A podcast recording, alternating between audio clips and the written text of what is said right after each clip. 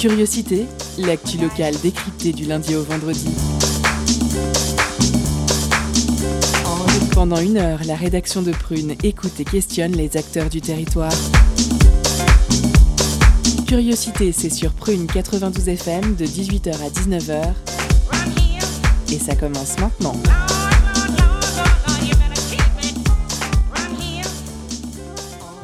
Bonjour à toutes et à tous, bienvenue dans Curiosité, votre quotidienne d'actu locale. La justice entre les générations, les enjeux éthiques d'une pandémie, l'éthique de la recherche ou encore la démocratie et la communication politique en période de pandémie, autant de sujets d'actualité qui sont aussi au cœur de l'événement Question d'éthique aujourd'hui et demain. Deux jours de débats et conférences qui n'auront donc pas lieu au lieu unique, mais sur sa chaîne YouTube Confinement oblige. Un événement en partenariat avec l'association Ethica. Nous écouterons dans un instant l'interview de Guillaume Durand, maître de conférence en philosophie à l'Université de Nantes et président d'Ethica. Une interview pour prendre du recul sur la situation actuelle et s'interroger sur les notions de liberté, d'éthique, de droit et de devoir. Nous ferons ensuite place au jeu avec la chronique ludique de Mathias qui nous plonge cette semaine dans l'univers de Res Arcana. Toujours à propos de jeu, la pause cadeau est à retrouver comme tous les soirs en milieu d'émission. Restez à l'écoute pour gagner un vinyle. Mais avant tout cela, petite éphéméride à retardement avec Delia qui réhabilite Halloween en nous expliquant son origine. Étonnante, perspicace, amusante, actuelle, les chroniques de curiosité.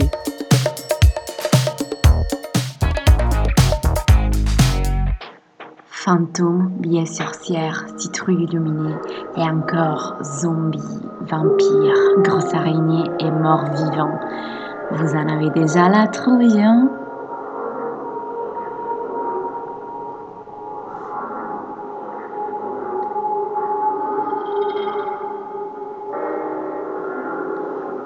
Le mot Halloween vient de l'ancien anglais Hallow Eve, c'est-à-dire la veille de tous les ans, parce que cette fête se présente tous les ans pendant la nuit entre le 31 octobre et le 1er novembre. C'est la nuit où tout le monde se déguise et fait la fête jusqu'au lendemain, et surtout les enfants partent à la recherche des gourmandises. Vous connaissez sûrement la fameuse phrase des mots ou un sort, mais d'où vient-elle cette fête? Les origines d'Halloween remontent à il y a 2500 ans. Cette fête célébrée en Irlande, Grande-Bretagne et dans la Gaule s'appelait autrefois Samhain. Elle avait lieu le 31 octobre, date où les Celtes célébraient leur fin d'année et le début d'une période plus sombre et froide, c'est-à-dire l'hiver. C'était aussi le moment où le monde des morts et celui des vivants se rencontraient et donc les vivants devaient se montrer accueillants. En ajoutant une place à leur table, en laissant des lanternes allumées pour guider les esprits, et en se déguisant pour permettre aux morts de passer en incognito. Successivement, avec l'arrivée du christianisme, toutes les fêtes païennes ont été récupérées dans les calendriers chrétiens et Samhain est devenu la Toussaint à partir du 8e siècle. Toutefois, les Irlandais ont continué de tenir leurs traditions et quand ils sont partis dans le nouveau continent, ils ont transmis cette fête aux Américains, d'où la naissance de l'Halloween tel qu'on le connaît. C'est une fête qui est bien plus populaire aux États-Unis qu'en Europe, et donc, avec le temps, elle s'est mélangée à d'autres légendes, comme celle de Jack O'Lantern. C'était un alcoolique que personne n'aimait, ni Dieu ni le diable ne le voulaient. Et le jour de sa mort, Jack a été donc condamné à errer dans le noir, avec une toute petite lanterne. De nos jours, dans certains pays, Halloween est une fête mal vue et incomprise. Surtout dans les pays où il y a une forte pression de l'Église catholique, la nuit d'Halloween est aperçue comme un hommage au satanisme, parce que beaucoup de gens ne connaissent pas ses origines. Finalement, les messages qui passent évidemment au-delà des entreprises capitalistes qui s'enrichissent, c'est un message d'acceptation de la mort, qui fait partie de la vie. Il n'y a pas de vie sans la mort et vice-versa. Et comme toute culture et tradition, elle devrait être respectée et pas condamnée. Hum, L'épée Noël aussi issu d'une légende païenne, pourtant elle est bien aimée. Alors pourquoi ce ne serait pas le cas pour une belle citrouille allumée? Merci Delia pour cette chronique. Dans un instant, retrouvez euh, l'interview de Guillaume Durand au micro de Quentin. De quoi s'interroger sur l'éthique en période de pandémie.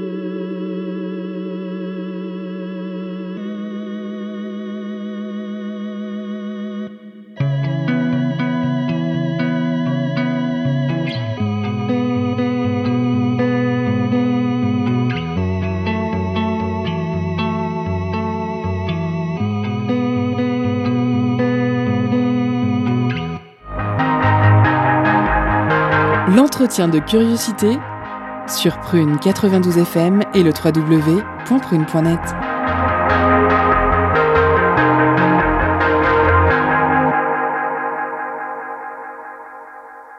Bonsoir Guillaume Durand, vous êtes maître de conférence en philosophie à l'Université de Nantes. Vous êtes également président de l'association Ethica qui organise ce vendredi et samedi l'événement Question d'éthique. À l'origine de cet événement, à l'origine, cet événement devait prendre place euh, au lieu unique mais confinement oblige, il aura finalement lieu en direct sur la chaîne YouTube de l'association Ethica. Alors pour commencer, pouvez-vous nous présenter euh, l'événement? Question d'éthique Oui, alors Question d'éthique, euh, c'est la sixième édition euh, organisée donc cette année. On avait travaillé, enfin présenté un événement sur le genre, sur les addictions. Et puis cette année, on, on, ne pouvait pas ne pas ne pas traiter, ne pas discuter, échanger avec le public et des spécialistes de la question bah, sur la pandémie et, sur euh, voilà euh, les problèmes éthiques, les enjeux éthiques posés par, euh, ce, fameux contexte sanitaire, cette crise sanitaire que nous connaissons depuis maintenant plusieurs mois, que le monde entier connaît. puisque celle-ci pose bah, beaucoup de problèmes, euh, d'enjeux, notamment, euh, on va y revenir sans doute, mais euh, des problèmes de justice, des problèmes liés à la liberté, puisqu'on voit bien que, et encore actuellement, nos libertés individuelles, nos notre liberté d'aller et venir, par exemple, par le confinement, est, est extrêmement limitée aujourd'hui, encore à nouveau dans ce deuxième confinement. Donc bref, voilà, ce sont tous les, vous voyez, question d'éthique, c'est un, un, événement donc sur deux jours, organisé en partenariat avec le lieu unique, euh, chaque année et on, on, interroge avec des spécialistes, alors à la fois des sciences dures, des sciences médicales, mais aussi des sciences humaines et sociales, bah, des grandes, des questions de société. Et donc cette année, nous, on, va on, interrogera cette, cette pandémie. À, l'origine de l'événement, qui a eu l'idée d'organiser questions d'éthique et pourquoi?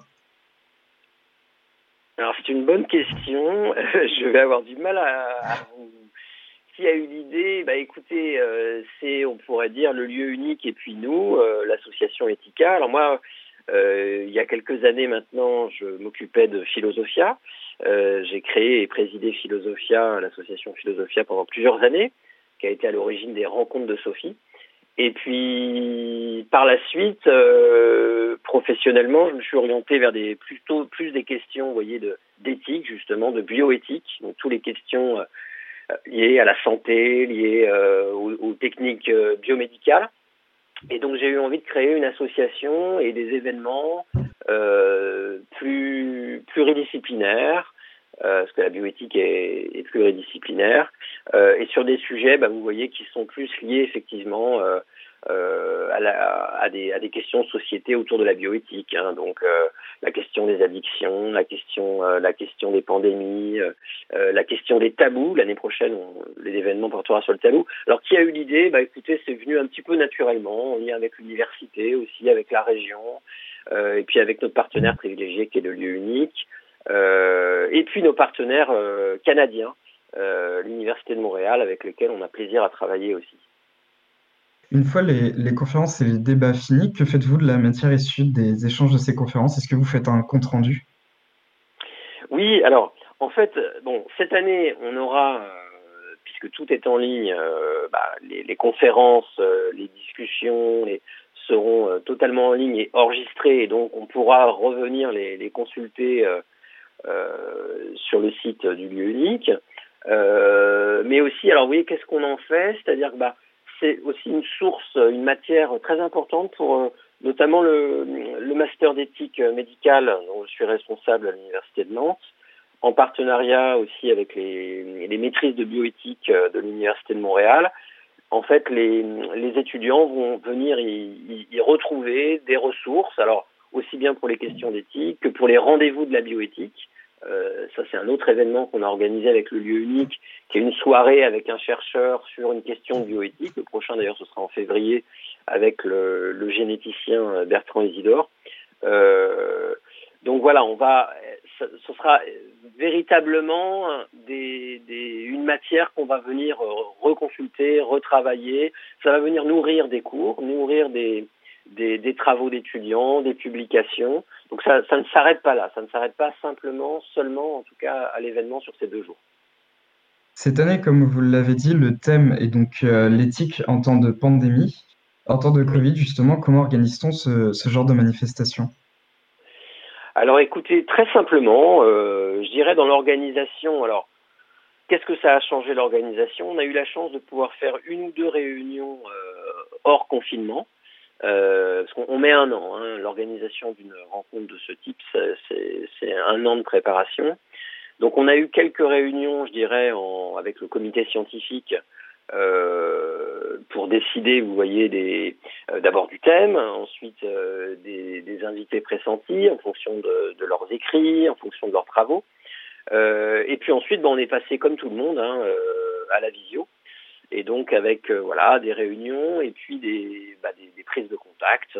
Et donc là, je dirais, c'est assez euh, traditionnel. Vous voyez, on prend contact soit par téléphone, soit par email, puis par visio avec euh, les principaux intervenants hein, de, de, cette édition. Pour rentrer dans le vif du sujet, qu'est-ce que l'éthique selon vous Comment pourrait-on la définir? Alors l'éthique, euh, l'éthique, c'est euh, comment dire, si on, vous voyez, si l'étymologie, si on cherche l'étymologie, ça, ça, signifie les mœurs, c'est-à-dire euh, les usages, les coutumes propres à une société et à une époque. Bon, l'éthique, c'est aussi, quand on parle d'éthique, c'est cette partie de la de la philosophie à l'origine plutôt, la philosophie qui a pour objet ces mœurs. Hein, qu'est-ce qui est juste, qu'est-ce qui est bien, qu'est-ce que signifie euh, le juste, le bien, le mal? Euh, alors, les questions d'éthique, si vous voulez, elles sont plutôt recentrées sur la bioéthique. Et la bioéthique, ce sont toutes les questions, elle va naître, elle est beaucoup plus, je dirais, plus récente. Ce sont tous les questionnements, les recherches, les, problèmes liés au progrès scientifico-technique euh, et en particulier dans le champ euh, biomédical. Euh, donc on a toute une partie de la bioéthique qui s'intéresse, je ne sais pas moi, au clonage, à l'assistance médicale à la procréation. Et puis il y a aussi l'éthique clinique. L'éthique clinique, c'est la relation au patient, donc vraiment l'éthique au chevet du patient.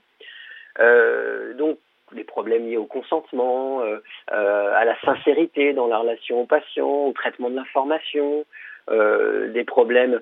Donc, vous voyez, les problèmes éthiques vont être, concernent toutes les, les, les, devoirs, les, droits aussi, les, les, les, valeurs, les principes autour de la relation de soins, autour des grands progrès scientifiques, techniques, euh, mais ça peut être aussi d'ailleurs dans la bioéthique, vous avez l'éthique environnementale. L'année dernière, vous voyez par exemple, notre cinquième édition portait sur, euh, sur le réchauffement climatique, sur la crise climatique. Donc l'éthique environnementale, vous voyez, vont être toutes les questions morales, éthiques posées par euh, bah, le, réchauffement, euh, le libéralisme, qui peut, euh, qui a bien sûr un impact sur le sur le, la crise climatique que nous rencontrons. Donc voilà, une première définition, si vous voulez, de l'éthique et pour ce qui nous concerne, en tout cas plus précisément de la bioéthique. Dans la présentation de la première conférence, il est écrit La pandémie, parce qu'elle concerne et impose la prévention globale d'une contagion globale, porte à l'extrême la question de la santé publique, cette partie de la santé qui relève des comportements collectifs et de la présentation. C'est une priorité éthique bien sûr, mais elle en rencontre d'autres, les libertés, les inégalités, toutes les autres dimensions fondamentales de la vie sociale et humaine, elles aussi éthiques. Comment peut-on justement trouver un bon équilibre entre les libertés, l'égalité et la santé publique? Oui, alors je ne vais pas pouvoir comme ça, oui, en, en 30 secondes répondre à votre question, mais vous avez fait ce choix là de, de, de, de citer ce, cette, euh, cet extrait de la présentation de Frédéric Worms, ça fait un très bon choix. Je pense que si vous voulez, face à la pandémie, euh, aujourd'hui, euh, l'homme occidental, en particulier moderne, fait l'épreuve de deux choses. Il fait l'épreuve, il redécouvre un peu sa finitude déjà, sa mortalité, sa vulnérabilité. Hein. On, redécouvre qu'effectivement, voilà, il y a des maladies. Alors pour certains, hein, certains connaissent très bien la maladie, malheureusement, hein, ils sont confrontés euh, même tous les jours. Bon, euh, mais euh, les innocents que certains d'entre nous étaient ne le sont plus aujourd'hui. C'est-à-dire que véritablement, on découvre qu'aujourd'hui, même quelqu'un qui a 30, 35 ans peut, à cause de la Covid-19, euh, bah, malheureusement, même si les statistiques euh, sont, assez faibles, eh bien, il a des chances de, effectivement de se retrouver euh, très mal face à cette maladie et donc en réanimation, etc. Mais le deuxième point que vous soulevez, nous faisons l'expérience à travers cette pandémie de l'interdépendance. On refait le de chacun. On refait l'expérience effectivement des problématiques de santé publique, c'est-à-dire l'expérience que nous ne sommes pas que des individus vivant un peu isolés, vous voyez, un peu comme Robinson sur son île, mais que ce que nous faisons a un impact sur les autres, un impact plus ou moins direct sur les autres, et dans le cadre de la Covid-19, il a un impact direct sur les autres. Car si euh, vous êtes porteur de la maladie, euh, euh, et par exemple asymptomatique, vous ne le savez même pas, donc vous n'avez pas conscience, vous n'avez aucun symptôme, eh bien vous êtes, si vous êtes porteur de cette Covid, eh bien vous pouvez le transmettre à votre voisin ou à la personne avec laquelle vous êtes en train de parler, qui est euh, lui aussi donc susceptible de ensuite développer cette, cette maladie. Donc vous voyez, on fait, c'est de cela qu'on fait la, la, la, triste expérience, c'est de cette fameuse interdépendance et de cette vulnérabilité. Alors, ce que vous dites, vous dites bien, le problème c'est de trouver effectivement, retrouver un équilibre entre nos libertés qui sont mises à mal. Hein. Bah, nous nous parlons actuellement euh, chacun euh, chez nous, plus ou moins enfermés. Alors on a accès, vous voyez, tout de même à l'information. On a encore accès à Internet, on a accès aux radios, on peut prendre notre téléphone, etc. pour appeler nos amis. On peut, on, doit travailler, etc. Euh, mais certaines de nos libertés sont limitées. On ne peut pas se rassembler. Bon, bien sûr, tout, le monde se, euh, connaît cela. Euh, mais en même temps, cela pourquoi? Eh bien, justement, pour préserver alors d'autres libertés et préserver la sécurité de, de, chacun d'entre nous hein, et des plus fragiles. Donc l'équilibre à, trouver, bah, il est difficile. Nous ne sommes pas tous d'accord et, et c'est un fait que c'est un droit que nous sommes en démocratie et il faut entendre chacun sur ces sujets. C'est aussi l'enjeu des questions d'éthique, c'est d'entendre, vous voyez, cette pluralité des voix qui font de notre démocratie. Euh, mais c'est un équilibre, comme vous le dites, qui est difficile à trouver euh, et qui est difficile à, à vivre. On voit bien aujourd'hui à quel point c'est difficile pour chacun et encore plus pour ceux qui vivent de manière isolée. Hein, euh, je pense en particulier aux personnes âgées, mais aussi aux étudiants hein, qui vivent seuls dans leur, dans leur petit appartement ou leur studio ou leur chambre de bonne. Euh, bah, c'est très difficile à vivre. Merci Guillaume Durand, merci Quentin. On marque une pause musicale avec Myosotis et on vous retrouve juste après sur Prune.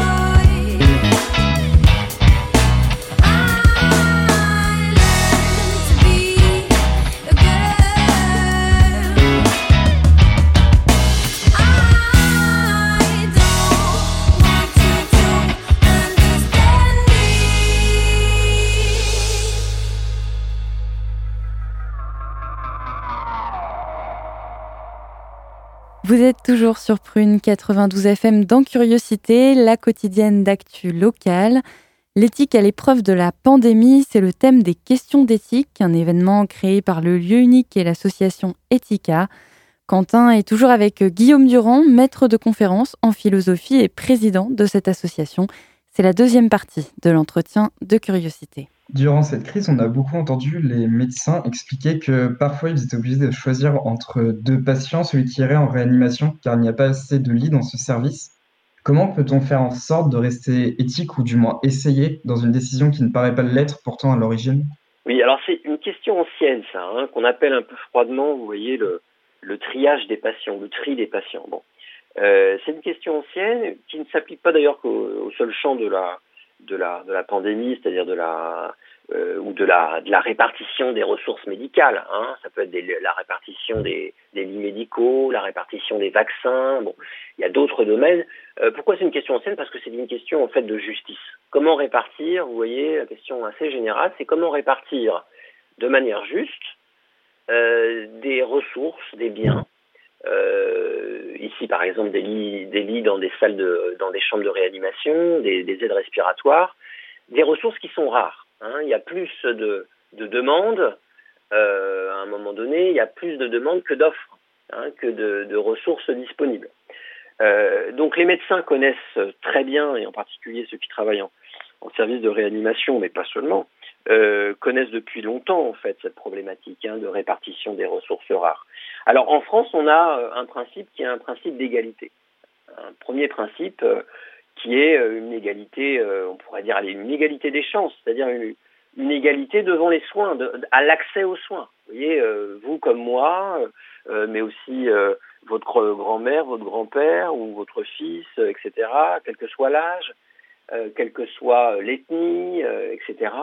On, nous avons le droit à un accès égal aux soins. Le problème, c'est que, en particulier dans un contexte pandémique, lorsque les ressources deviennent, la demande devient extrêmement forte et donc l'offre euh, se raréfie, eh bien, c'est comment répartir cela. On est obligé de pondérer ce principe d'égalité par ce qu'on appelle un principe d'équité. Et là, on a, vous voyez, des discussions qui sont extrêmement intéressantes, très lourdes aussi, hein, euh, dans ces implications euh, sur le terrain. C'est-à-dire par quel principe, par quel autre principe que celui de l'égalité, on va, vous voyez, répartir ces ressources rares? Alors, on a entendu beaucoup dans le contexte de la pandémie le critère de l'âge.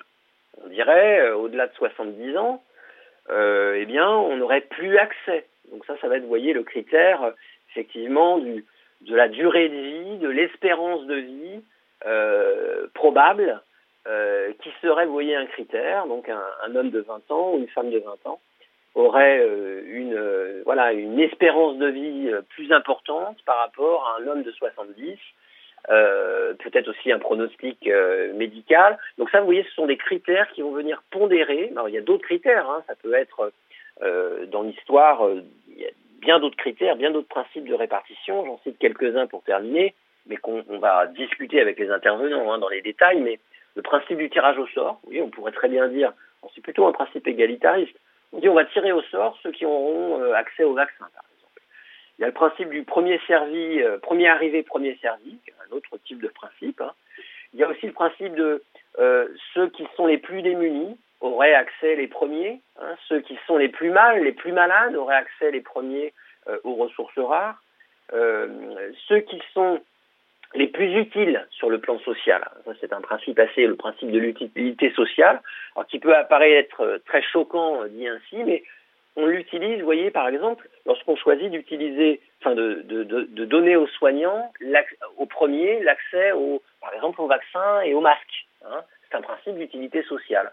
Euh, qui est combiné, allié avec d'autres principes. Voilà, vous voyez, là, on a un, fort enjeu, effectivement, vous avez mis le, doigt sur un des enjeux essentiels en éthique et en bioéthique, euh, qui est cette question de la justice et de la répartition euh, des biens dans un contexte pandémique. Jusqu'où la population, lors de graves crises comme celle-ci, est-elle prête à accepter des décisions gouvernementales qui ne semblent pas être éthiques, comme la privation de liberté, par exemple? Alors, je ne sais pas si je suis. Oui, pas. Ça, il faut en discuter, savoir la privatisation, privation, pardon, de, certaines de nos libertés n'est pas éthique. personnellement, vous voyez, en tant que philosophe, bah, j'estime que lorsque ma liberté risque de porter atteinte à celle des autres, eh bien celle-ci doit être limitée. Hein, et c'est un, article d'ailleurs de la Déclaration universelle des droits de l'homme. Euh, votre liberté s'arrête euh, là où commence celle des autres. On, voit bien que, bah, justement, si, vous voyez, je, je sors dans la rue sans précaution, sans porter de masque, ou je vais dans un amphi, par exemple, de l'université, sans porter de masque, euh, eh bien, je risque d'atteindre eh bien, la, liberté des autres en, les rendant malades et en portant atteinte, voyez, à, leur, à, leur, à leur existence, hein, finalement. Donc, vous voyez, ça, c'est à, discuter. Alors, jusqu'où, effectivement, vous voyez, si, si j'ai lu encore récemment, par, exemple, que un, je crois que c'était un médecin, un article récent, il préconisait, mais c'était pas attention, c'était pas une obligation euh, du gouvernement, mais il préconisait le port du masque à la maison, à domicile. J'ai bien compris l'intention était tout à fait louable. Bon, euh, mais effectivement, si demain euh, on obligeait les citoyens dans leur espace privé à porter un masque, par exemple, là, effectivement, on semble-t-il, là, là, oui, on pourrait se poser peut-être là aussi des questions, hein, peut-être plus difficiles. Mais en même temps, c'est vrai que dès lors que les actions que vous avez, même dans le champ privé, dès lors qu'elles ont un impact euh, sur l'espace public, et ce serait le cas, ça peut légitimer de telles, euh, de telles obligations. Donc vous voyez, la question est difficile. Hein. Elle mérite d'être posée. Euh, et pas simplement sur le port du masque, hein, bien, sûr, sur l'information, sur, ce qu'on écrit, notamment sur les réseaux sociaux, vous voyez, et la responsabilité d'ailleurs des, réseaux sociaux sur euh, la désinformation des citoyens, ça c'est aussi une autre question.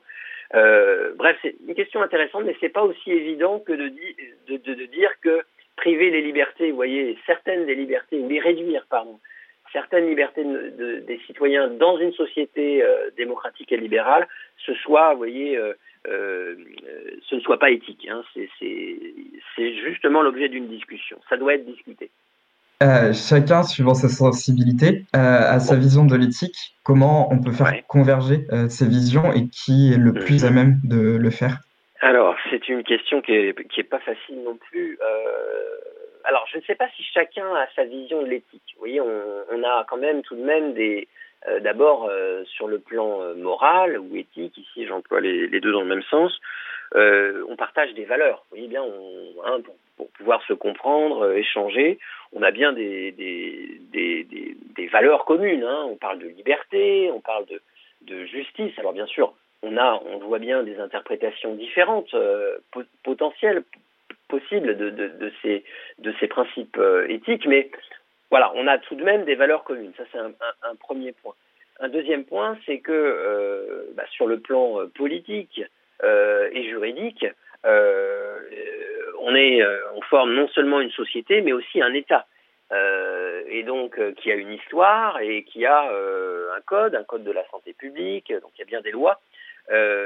Donc si vous voulez, là, on a dans une démocratie par le suffrage élu nos représentants. Donc vous voyez, il y a un moment donné, des décisions sont prises et sont prises par ceux qui nous représentent. Euh, et euh, une démocratie ne doit pas euh, aller jusqu'à remettre totalement et toujours en question des n'importe quelle décision. et ce qui nous constitue, vous voyez, tout, à l'heure, je vous parlais de la Déclaration universelle des droits de l'homme. dans la Déclaration des, droits de l'homme, il me semble que euh, il est possible d'y lire le fait que, vous voyez, nos libertés ne sont pas absolues, que, que ma liberté individuelle s'arrête là où commence celle des autres. Et moi, j'y vois, vous voyez, euh, y compris dans d'autres textes libéraux, je pense à John Stuart Mill, hein, qu'on dit souvent, vous voyez, en philosophie euh, morale, euh, un minimaliste.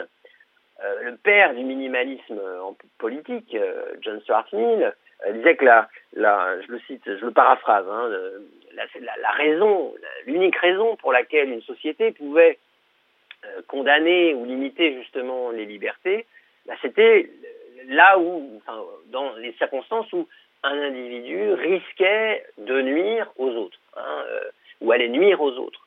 Donc vous voyez bien que même dans une perspective finalement très libérale, euh, la liberté doit admettre euh, des, limites. Hein, et cela d'ailleurs même pour se préserver elle-même, pour préserver les libertés. Donc je pense que nous avons et nous devons avoir aussi une vision commune hein, face, à ces, face à ces questions. Merci euh, Guillaume Durand d'avoir répondu à nos questions. Au revoir. Merci, au revoir. Merci à vous deux pour cette interview. Je rappelle que vous pouvez suivre toutes les conférences de questions d'éthique sur la page YouTube du lieu unique.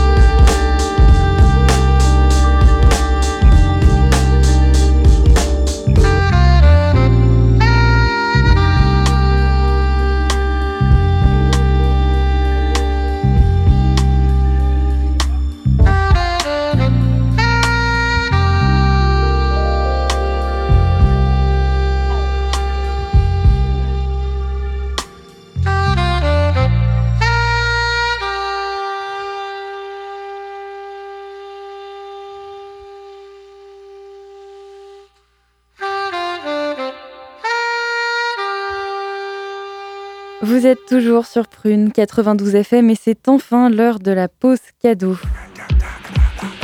Concert, spectacle, cinéma. Tout de suite, Prune comble ta soif de culture avec la pause cadeau.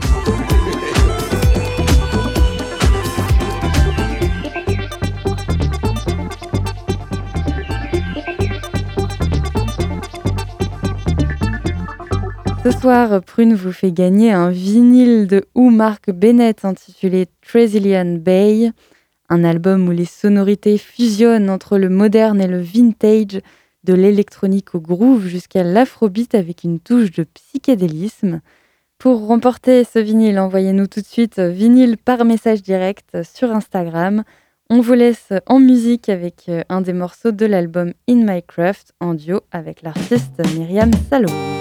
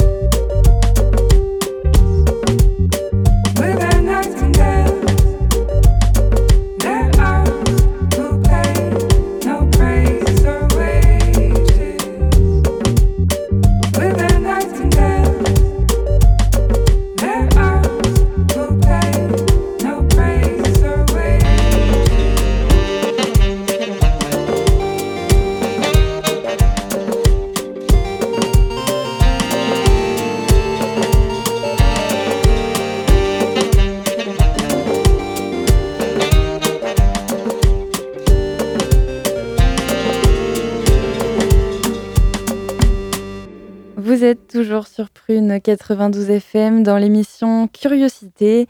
C'est vendredi et si vous cherchez quoi faire ce week-end parmi les milliards de possibilités actuelles, le jeu de société semble être une valeur sûre. Alors euh, suivez Mathias, c'est l'heure de la chronique ludique.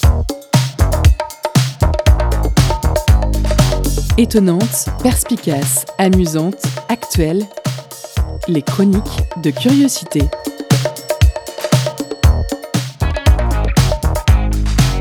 Amis lanceurs de dés, bonjour. Ça y est, la chronique ludique est de retour pour vous sortir de ce quotidien morose et confiné et vous emmener dans son sillage à la découverte des terres luxuriantes du jeu de société moderne. Toutefois, je me dois de vous mettre en garde. Le jeu dont nous allons parler aujourd'hui risque fort de mettre en exergue le capitaliste carnassier qui sommeille en chacun de vous. Alors enfilez votre plus beau monocle et allumez-vous un bon gros cohiba des familles, ça va commencer.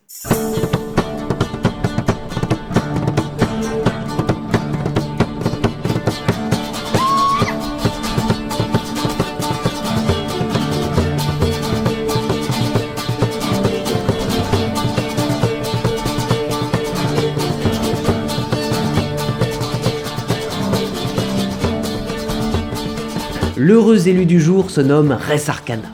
Dans Res Arcana, chaque joueur incarne un puissant mage luttant pour prendre possession d'antiques lieux de puissance. Mais laissons là le thème, si vous le voulez bien. Car si Res Arcana brille, ce n'est pas par sa trame, très secondaire, mais plutôt par sa mécanique de jeu parfaitement huilée. Au début de la partie, vous recevrez en tout et pour tout 8 cartes d'artefacts, objets empreints de magie qu'il faudra payer puis rentabiliser en tentant de réaliser des, combinaisons entre chacun de leurs effets plus ou moins dévastateurs. L'objectif de toutes ces manipulations sera l'obtention de précieuses ressources, nécessaires à l'achat d'autres artefacts et à la défaite de vos adversaires. Ainsi, il ne sera pas rare d'entendre J'incline mon puits calcifère pour obtenir un cube vert, que j'échange ensuite contre deux cubes rouges, ce qui me permet d'obtenir un cube jaune. Mais attendez, ne partez pas si vite Bien qu'effrayant au premier abord, Res Arcana reste accessible pour quiconque s'est déjà aventuré un peu plus loin que le mille. Et une fois que vous y avez goûté, impossible de vous en extraire. Quelle satisfaction une fois que vous avez réussi à assembler une combinaison d'artefacts si synergique qu'il vous emmène à chaque tour un peu plus près de la victoire. Que dis-je de la victoire? De la richesse Et oui, Res Arcana fait partie de cette sombre catégorie ludique que l'on nomme jeu de gestion de ressources. Très addictif et en parfaite adéquation avec la société actuelle, ceux-ci s'amusent à titiller notre vieil instinct matérialiste en nous poussant à engranger plus de cubes, qu'ils symbolisent de l'or, de la laine ou des essences magiques. Des plus accessibles tels que Splendor ou Colon de Catane aux plus ambitieux comme Terraforming Mars, les jeux de gestion de ressources nous accrochent bien souvent grâce à la fluidité des actions proposées ainsi que par ce sentiment d'invulnérabilité qui s'empare de nous à mesure que la partie avance. Du moins jusqu'à ce que l'on relève la tête et s'aperçoive que nos adversaires nous ont coiffés au poteau. Car oui, l'un des plus fréquents reproches adressés à cette catégorie de jeu est leur manque d'interaction. On se retrouve bien souvent seul dans son coin, grisé par la performance de notre propre stratégie, au risque d'oublier l'objectif premier de la partie, gagner. Par certains aspects, Res Arcana parvient à échapper à ces écueils. En effet, fini la profusion de cartes et de ressources. Res Arcana vous contraint à vous débrouiller avec ce que vous avez sous la main. Alors au diable la, la combinaison rêvée, retroussez-vous les manches, cette fois il va falloir bidouiller. En un sens, miroir de notre époque, Res Arcana nous enseigne à préférer l'essentiel au superflu. Ici, chaque action compte et il faudra souvent faire au plus court pour parvenir le premier aux 10 points nécessaires pour mettre fin à la partie. Conçu par Tom Lehman, un ancien économiste, comme par hasard, Res Arcana est un vrai bijou qui par sa fluidité et sa rejouabilité se retrouvera régulièrement au centre de votre table. Le jeu se joue de 2 à 4 joueurs et connaît un tel succès qu'une extension est déjà sortie, apportant son lot de petites nouveautés rafraîchissant, mais pas indispensable. Les mort peut-être, mais pas quand il y a des sous en jeu. Sur ce, je vous laisse, j'ai trois cubes jaunes sur le feu. Prune 92 FM, c'est déjà la fin de Curiosité. Merci à toutes celles et ceux qui ont contribué à mettre sur pied cette émission. On vous retrouve lundi sans faute. La grille des programmes continue bien sûr ce week-end. Bonne soirée à l'écoute de Prune.